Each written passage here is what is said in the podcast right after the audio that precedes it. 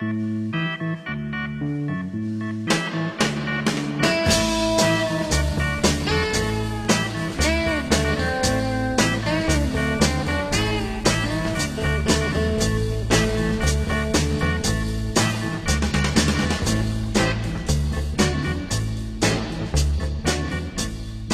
家好，在开始咱们今天的节目之前呢，我先给大伙儿道个歉，因为这期节目啊，我不准备讲太多关于美术方面的知识，而是让我的八卦心暂时的胜利一下。我要好好的聊一聊关于安迪沃霍尔的八卦。为什么要专门挑着他的八卦来讲呢？这里边肯定是有原因的，主要是因为和安迪沃霍尔有关的八卦确实是太抢镜了。我先给大家说几个名字，估计听到这几个名字之后，再严肃的人也会想知道，安迪沃霍尔和他们之间到底要发生过什么。我说了啊，大家坐稳了。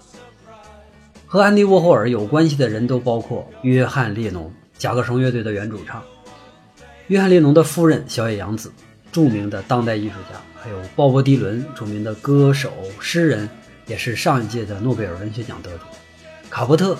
卡波特是大众文学标志性的人物，这个人对当代文学的影响是巨大的。一会儿咱们还会再讲得到。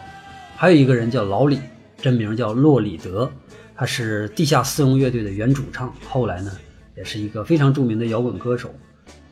同样，摇滚歌手的还有吉姆·莫里森，他是大门乐队的主唱。另外还有两位女士，一位叫做伊迪·塞奇维克，另一位呢叫做瓦莱丽·索拉纳斯。这两位女士，她没有之前的那几位那么出名哈，但是对于安迪沃霍尔的人生，他们的影响力也是足够大的。怎么样？听到这些名之后，是不是你就能原谅我这期想跑跑偏呢？别担心啊，咱们这期里边该有的艺术还得有，那么扯淡呢会占有更大的一个份额而已。好了，接下来呢，我们就进入正题。上一期我讲到，安迪沃霍尔作为艺术家已经成功了。虽然这个时候对他来说有褒有贬，并不是所有人都集体的认可他，但是这个东西也不重要。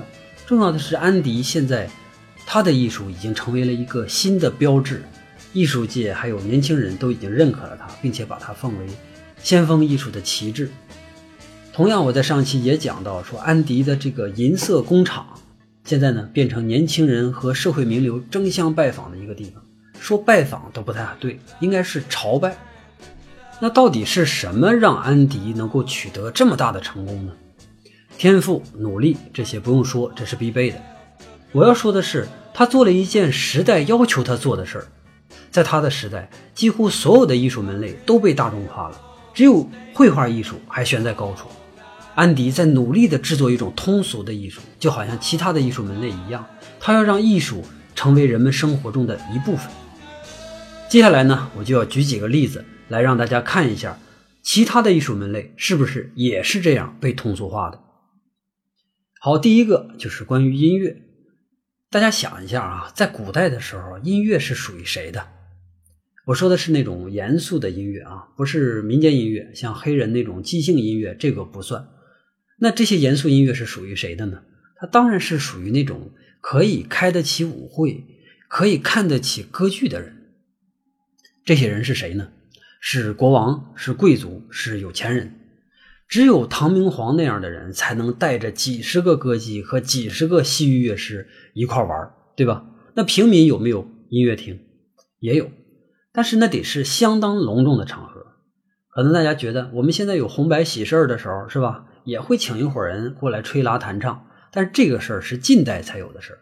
再早之前，老百姓要想听到这种吹拉弹唱，那只有是在大户人家，那中了状元啊，或者是类似的这种大事的时候，才会上人家凑热闹听见。你在平时的时候想听音乐，那基本上不可能，除非偶尔来这么一个要饭的，恰好呢，这个人他是个吟游诗人，或者他是瞎子阿炳。但是这个情况到了现在是什么样？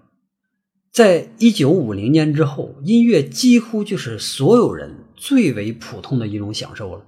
自从有了电台开始，当然不是在一九五零年啊，是在一九五零年之前，电台上就开始频繁的去播放音乐。但是，一九五零年之后，有了猫王这些人，把音乐更加的通俗化，那么音乐就彻底的变成了我们的一个基本的消费类艺术。收音机里边天天都在放，如果你不爱听收音机里边放的，那你还可以买个电唱机呀，是吧？再买几张你爱听的唱片，甚至你还能直接跑到演唱会里边去听你的偶像去演唱。大家不要觉得我这个事儿是强词夺理啊，认为流行音乐、爵士乐、摇滚乐这些东西不属于艺术。如果你要坚持这么认为的话，那我问问你，二泉映月算不算艺术？京剧算不算艺术？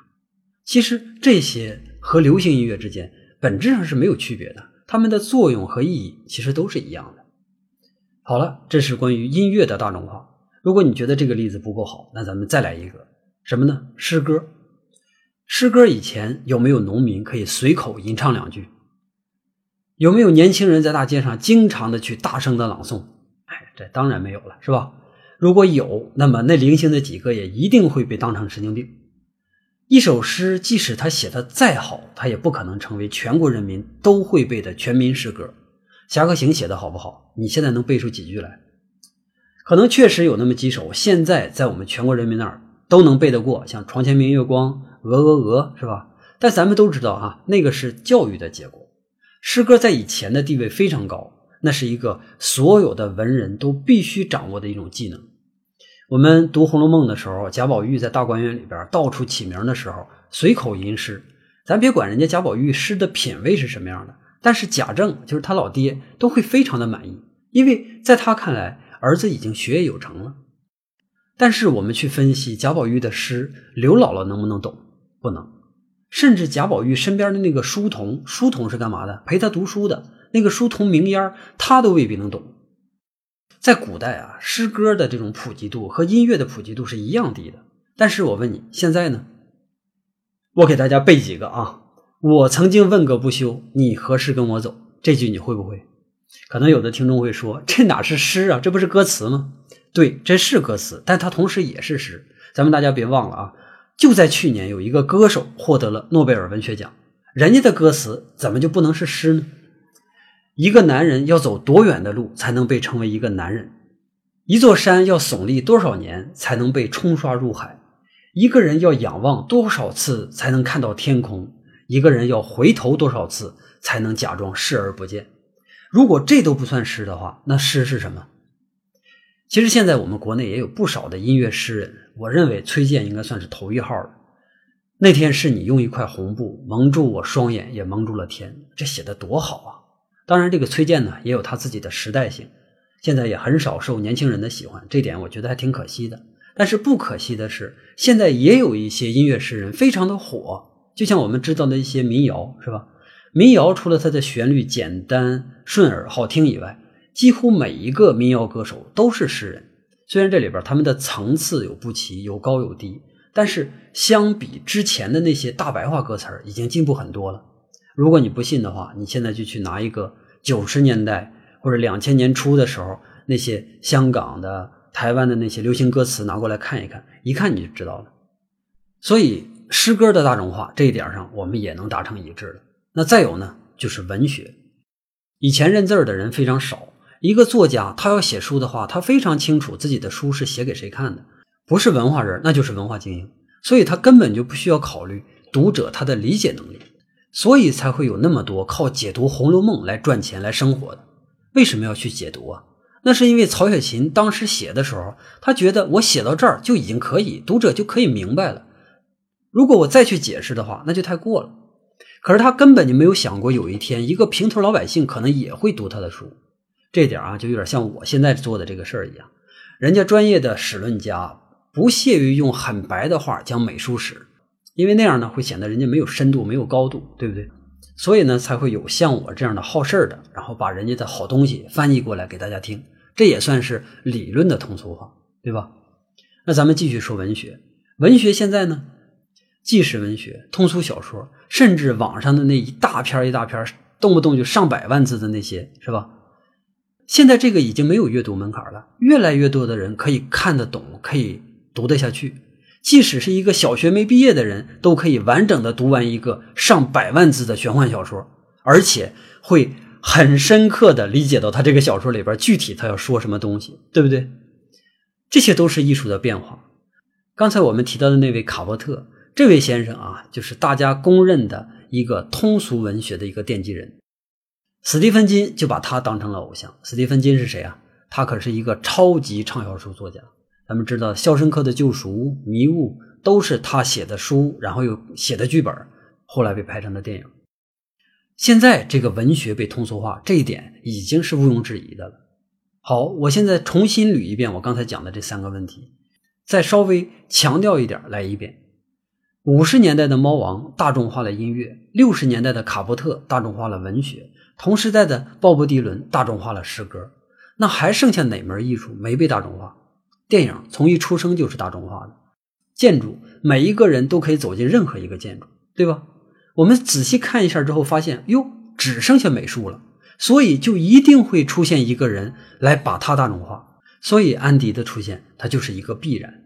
而安迪他的真正的天赋就在于他非常容易捕捉这些超大的，但是别人没有发现的机会。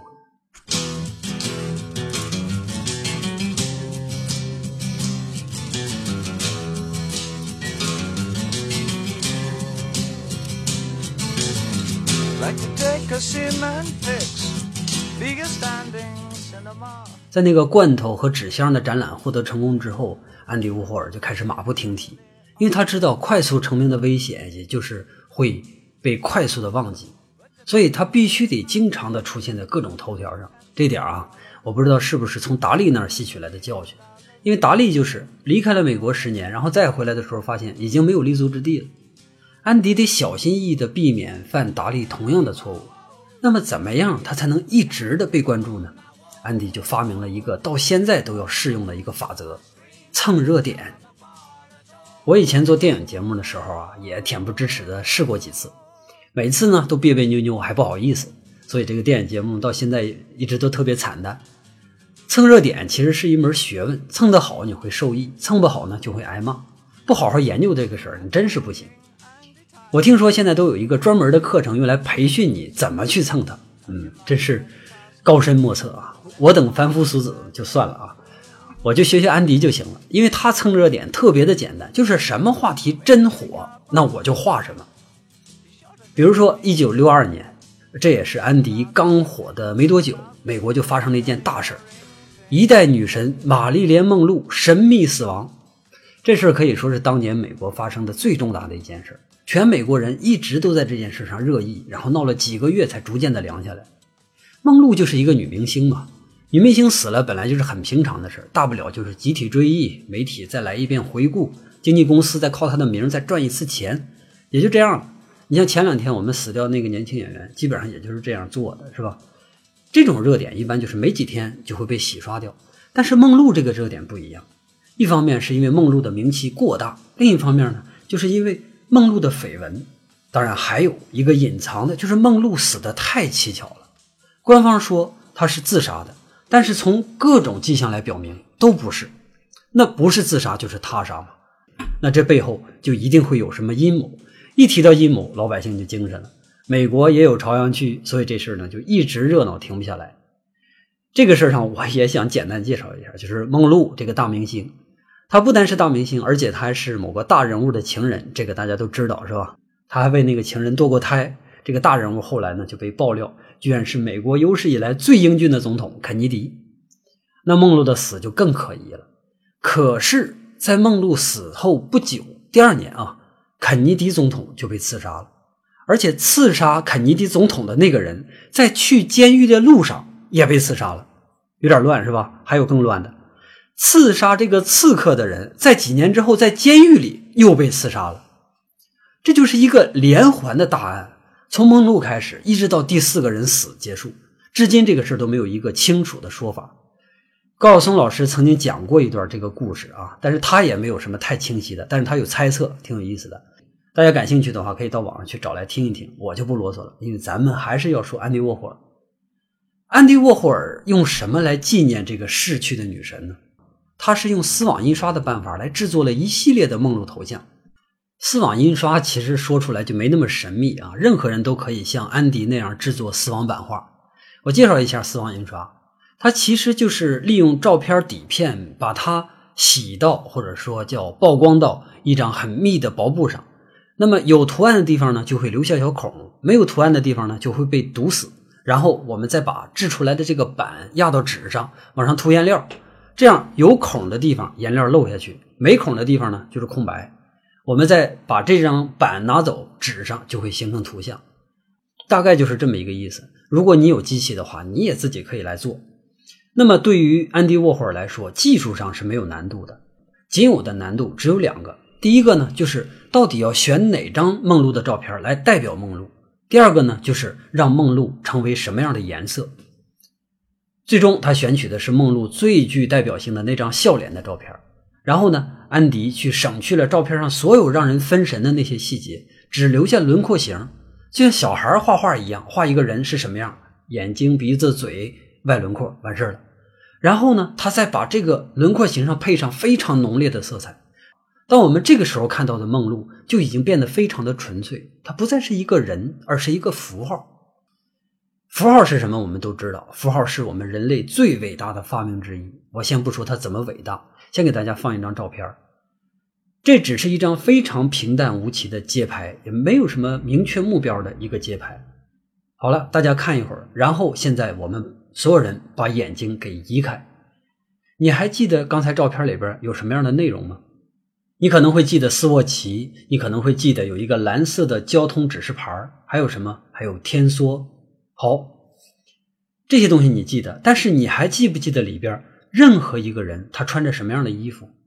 这个东西太小了，是吧？那我问你大的，你还记不记得任何一栋楼房的形状？我说完这个，你就能体会到了，这就是符号的力量。符号是一种极简的信息，它的作用就是让人过目不忘用。我们现在再回到安迪沃霍尔的画，看看他制造的梦露这个符号，各种极端的色彩搭配，在看画的人一定会感受到视觉上强烈的刺激。它就好像什么，就好像有一句洗脑的口号，因为他的画颜色不同嘛，所以这个洗脑的口号呢，是通过各种方言，然后大声的在你耳边一遍又一遍的响起。那你说哪个看过他的人会忘掉他？安迪沃霍尔再一次成功了。他成功的给美国人塑造了一个不朽的玛丽莲梦露。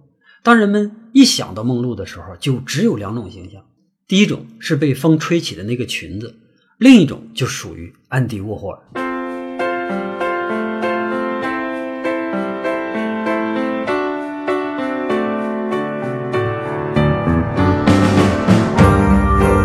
这次成功为银色工厂带来了更大的名声，越来越多的名人和富豪来这儿。拜访安迪，他们也想被塑造成一个让人难忘的形象。有很多人啊，花很高的价钱来请安迪为他们制作肖像，因为他们相信，只要是自己也被安迪画过，那他自己就像梦露一样那么出名。这个时期，安迪所有收入都来自于为名人画像。我在下面呢又放了一张多人的肖像，大家看一下，这些人都是安迪的雇主。这些人来到工厂，然后安迪就会带他到处转。同时呢，拿着相机，随时对着这个访客去拍摄。大多数的访客都扛不住安迪这一套，因为无论你是干嘛的啊，在照相机面前，你总是会不自在，但同时呢，你又会出现一种奇妙的成就感。这是一种非常复杂的心理。安迪就是要利用这种矛盾心理、这种复杂心理来窥探每个人的内心。上一期我就提到过，他在窥探他人的时候，就会产生一种快感。这个可能跟他不太正常的性取向有关啊，他从来没有过女朋友，也没有过男朋友，他总是会说自己是一个同性恋者。他和一位啊，就是刚才我们提到那位作家卡波特，有着十年的坚定不移的爱情。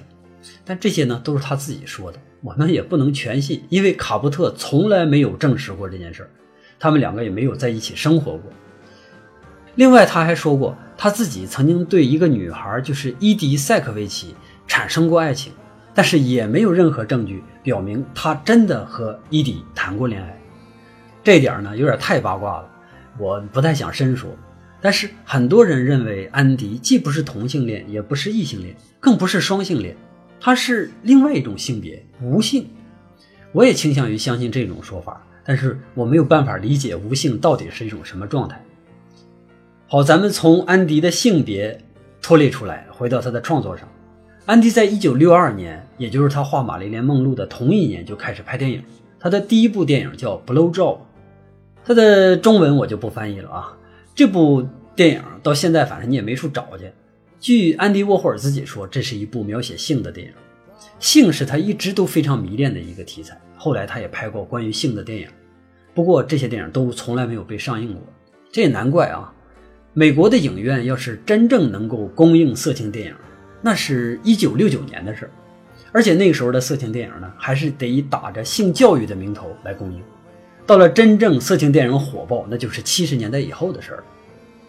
这点上就更容易让我们猜出沃霍尔为什么一定要拍色情电影，因为当时美国的政策还是非常传统的，一个反叛者他一定要干反叛者应该干的事儿。当时美国的传统是这样。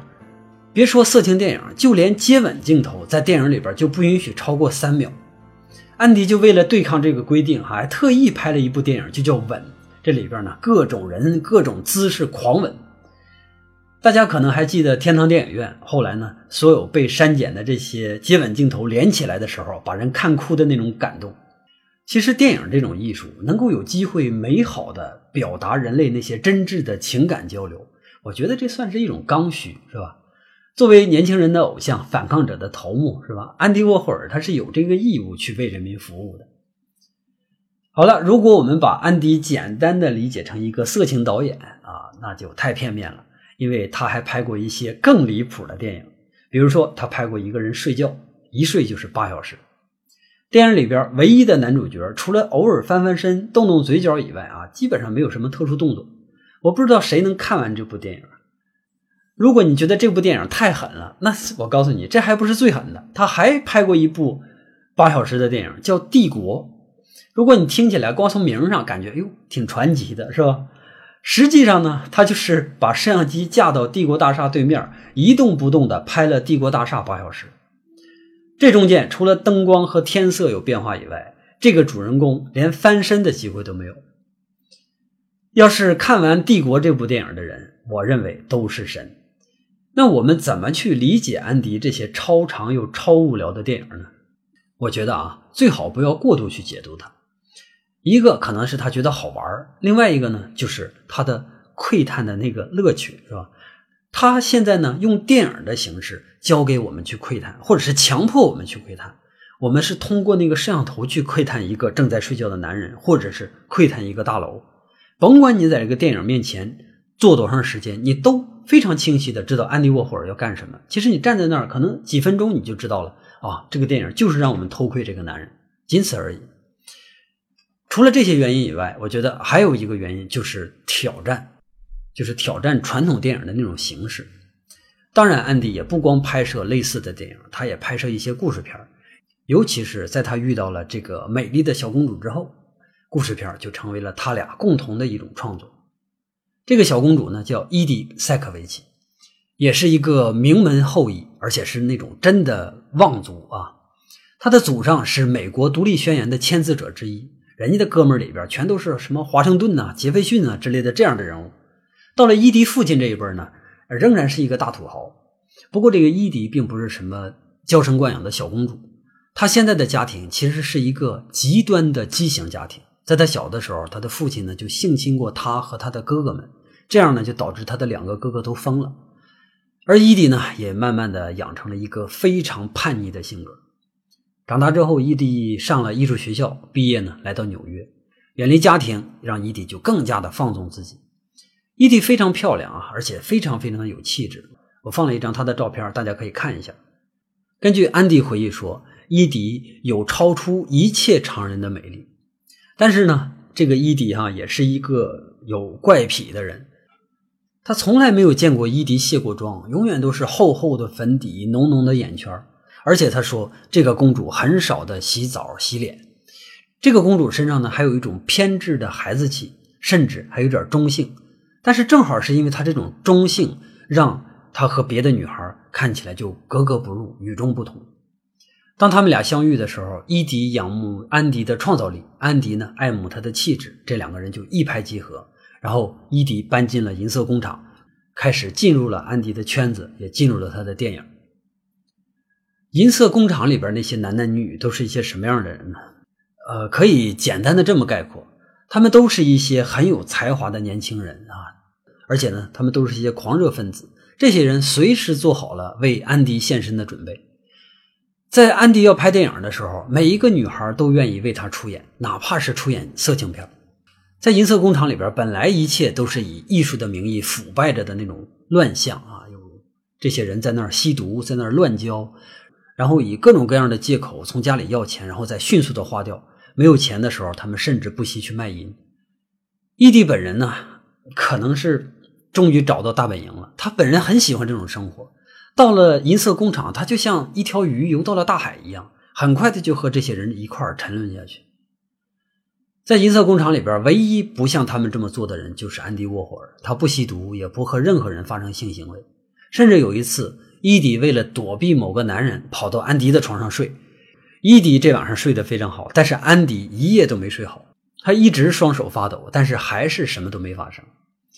真的没人能弄得清楚这个安迪到底是什么，他的神秘就和他的才华一样，是一个看不见底的洞。他们俩合拍的电影在小范围内公映之后，引起了好多人的关注。因为那时候人们呢看腻了好莱坞的大片正好呢也赶上六七十年代好莱坞又处于低潮，所以像他们拍的这种地下电影就比较容易受到关注。然后这些电影的放映呢，让伊迪变成了明星。虽然他们的电影没有太出名，是吧？但是伊迪变成了明星，因为他那个气质在那个年代真是太招人喜欢了。即使不是安迪啊，其他的电影公司也一样能够捧红他。我这儿有一个非常直接的证据来证明伊迪到底有多大的魅力。有一个超级有名的人，就是因为看了他的电影而爱上了这个女孩。这个人比安迪沃霍尔还要有名，他就是我们之前提到的那个鲍勃迪伦。和安迪沃霍尔不一样，鲍勃迪伦更热情也更浪漫，很容易呢他就得到了伊迪的爱，因为伊迪从来没有遇到过这样的一个男子。安迪沃霍尔对他们两个之间相爱没有任何反应。他也很难对任何事有反应，因为从来没有人见到过安迪显露出过过度的悲伤或者是兴奋。后来，由于伊迪撮合，这两个当时美国最著名的年轻人，两个最著名的艺术家在银色工厂会面了，场面看起来确实有那么一点尴尬，因为鲍勃迪伦太强势，而这个安迪呢，天生就是个大面瓜。所以这次会面哈，最后也没有多少东西被记载下来，因为这两个人在这次分开之后，对那次会面一直都闭口不谈。这段时间，伊迪在鲍勃迪伦的监督下开始戒毒，然后看起来一切都要好转了。伊迪呢也觉得自己为了这个男人可以放弃掉自己之前所有的生活习惯、所有的不良嗜好。但是，但是突然有一天，他知道原来鲍勃迪伦早就结婚了。自己呢，不过就是鲍勃迪伦众多情人里边的一个，甚至是不是最特殊的那个，他都不知道。这一下，伊迪崩溃了，他再次回到银色工厂，回到了原来的那种生活状态。鲍勃迪伦也来找过他，但是他没跟他走。安迪沃霍尔呢，还会像以前一样来对待他，但是伊迪已经不再是以前那个无知、疯狂但是纯真的一个女孩了。他现在感到绝望，安迪帮不了他。最后，他和安迪也断绝了关系。不久之后，伊迪呢就孤独的在戒毒医院里边自杀了。鲍勃迪伦为他写了几首歌，安迪沃霍尔对他没有任何表示，好像伊迪从来没有存在过一样。大概是和这个时间差不多。有一天，安迪在自己的新办公室里，像往常一样拿着录像机到处拍摄，一屋子人做什么的都有。这些人都是在享受着一种我认为是很劣质的忘我境界。这个时候，有一个女孩走了进来，她手里拿着一把枪。她在屋子里边到处去找安迪。房间里边的人呢，有人认出她来，她是曾经安迪用过的一名演员，她叫瓦莱丽·索拉纳斯。然后这个人呢，然后这个人呢，还给她指出了安迪的位置。然后这个瓦莱丽就径直的走到安迪面前，举起枪，开始向安迪疯狂的射击。有人上来阻拦，他就开枪阻止，直到最后他把所有的子弹都打到了安迪的身上为止。很少有人能够在这样的情况下存活下来。安迪真的就算是一个奇迹。几个月之后，他从医院里边出来，带着虚弱的身体，他的身体真的也没有办法回到以前了，永远也愈合不了了。但是因为他没死，所以瓦莱丽呢得到了轻判。在法庭上，法官问他：“你为什么要枪杀安迪沃霍尔？”他说：“这个人控制了我，就像控制一件物体那样控制我。在这个人眼里边，女人只不过就是一种物体。”我不知道他说这个话的时候有没有人会想起伊迪。后来，这位瓦莱丽呢，在监狱里边写了一本女权主义的书，这本书呢，居然还成了畅销书，里边就有对男性，包括对安迪沃霍尔强烈的控诉。这本书一版再版，成为了女权主义的代表著作。关于这两位女性，有电影专门去描写她们。关于伊迪的那一部呢，叫《工厂女孩》；关于瓦莱丽的那一部呢，叫《我枪杀了安迪沃霍尔》。如果大家感兴趣的话，可以找来看一看。不过电影嘛，总会有一些演绎成分，大家主要是去感受一下故事，看一下人物就得了，不要太当真。他们俩都是安迪生命里边的过客，但是都扮演着非常重要的角色。后来安迪意外去世，也是拜这位女权主义者的枪击后遗症所赐。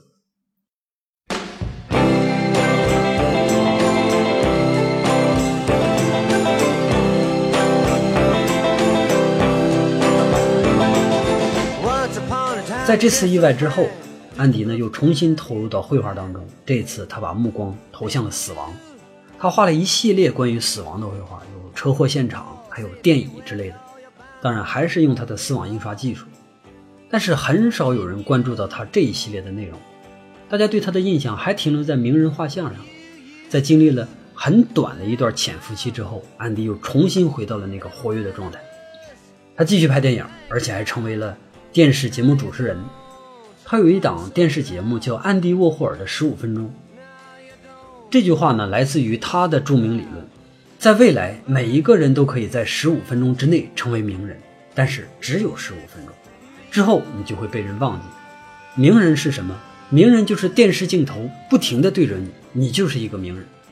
他在这个电视节目里边忠实履行他这个理论，好多人都想到他的节目里边去做客，有的呢是已经出名的，希望自己更有名，还有的呢是没名的，希望自己能在这儿搏上位。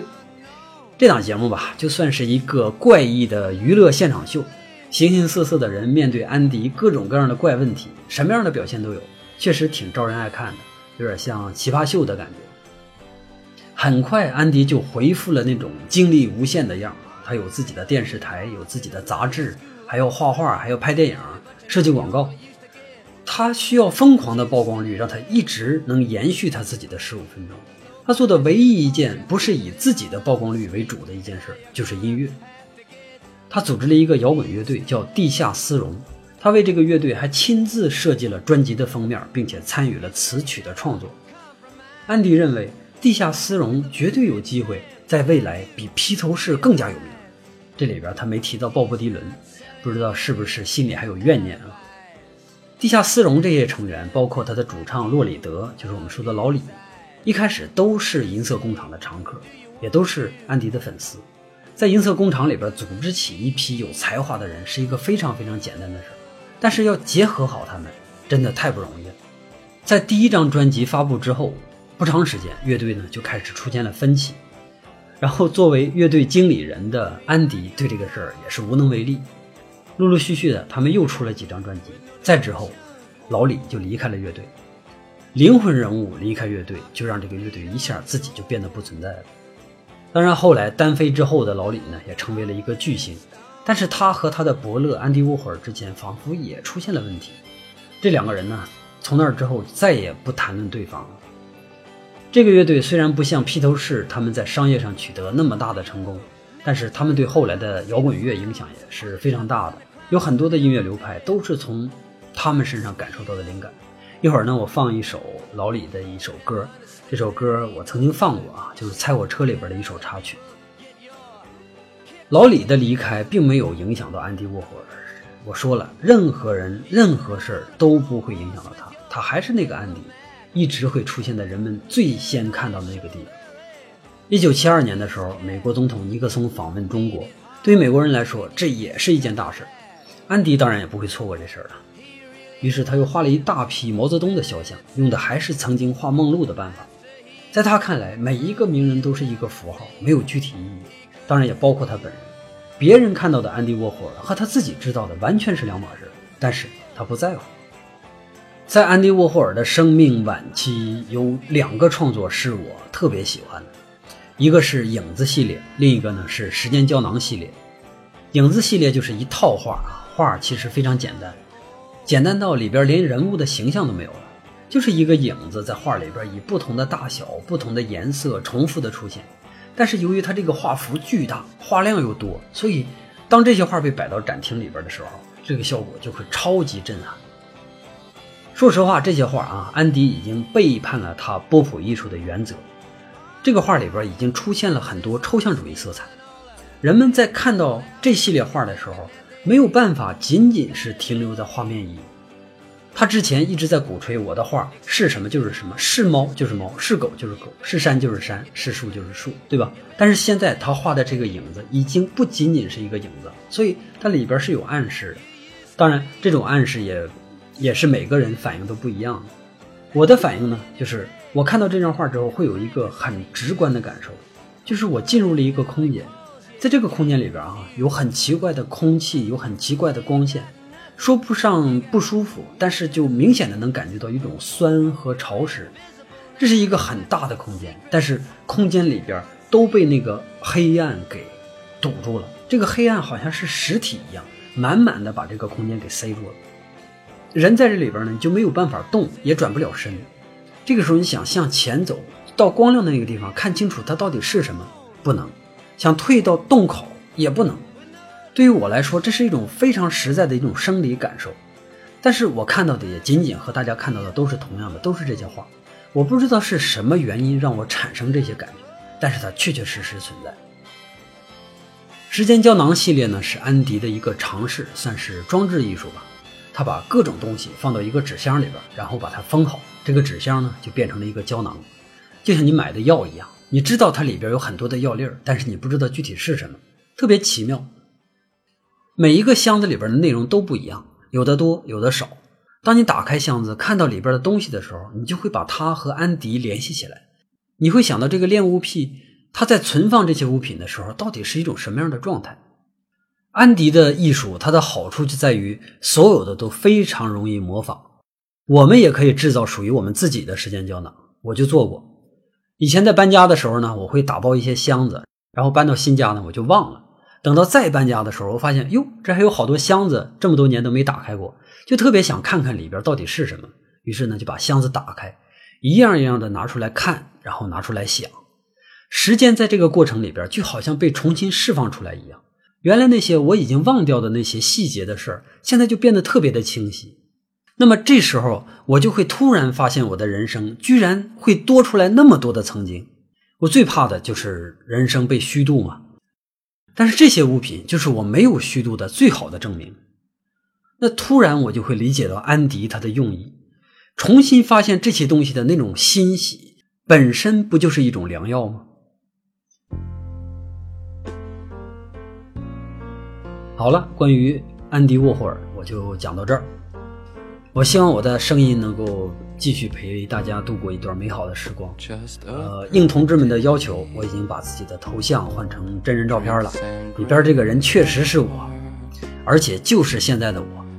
如果你觉得太年轻了，那只能证明我本人就年轻；如果你觉得太帅了，是吧？那只能证明 PS 的那位师傅他的技术高超，跟我没关系。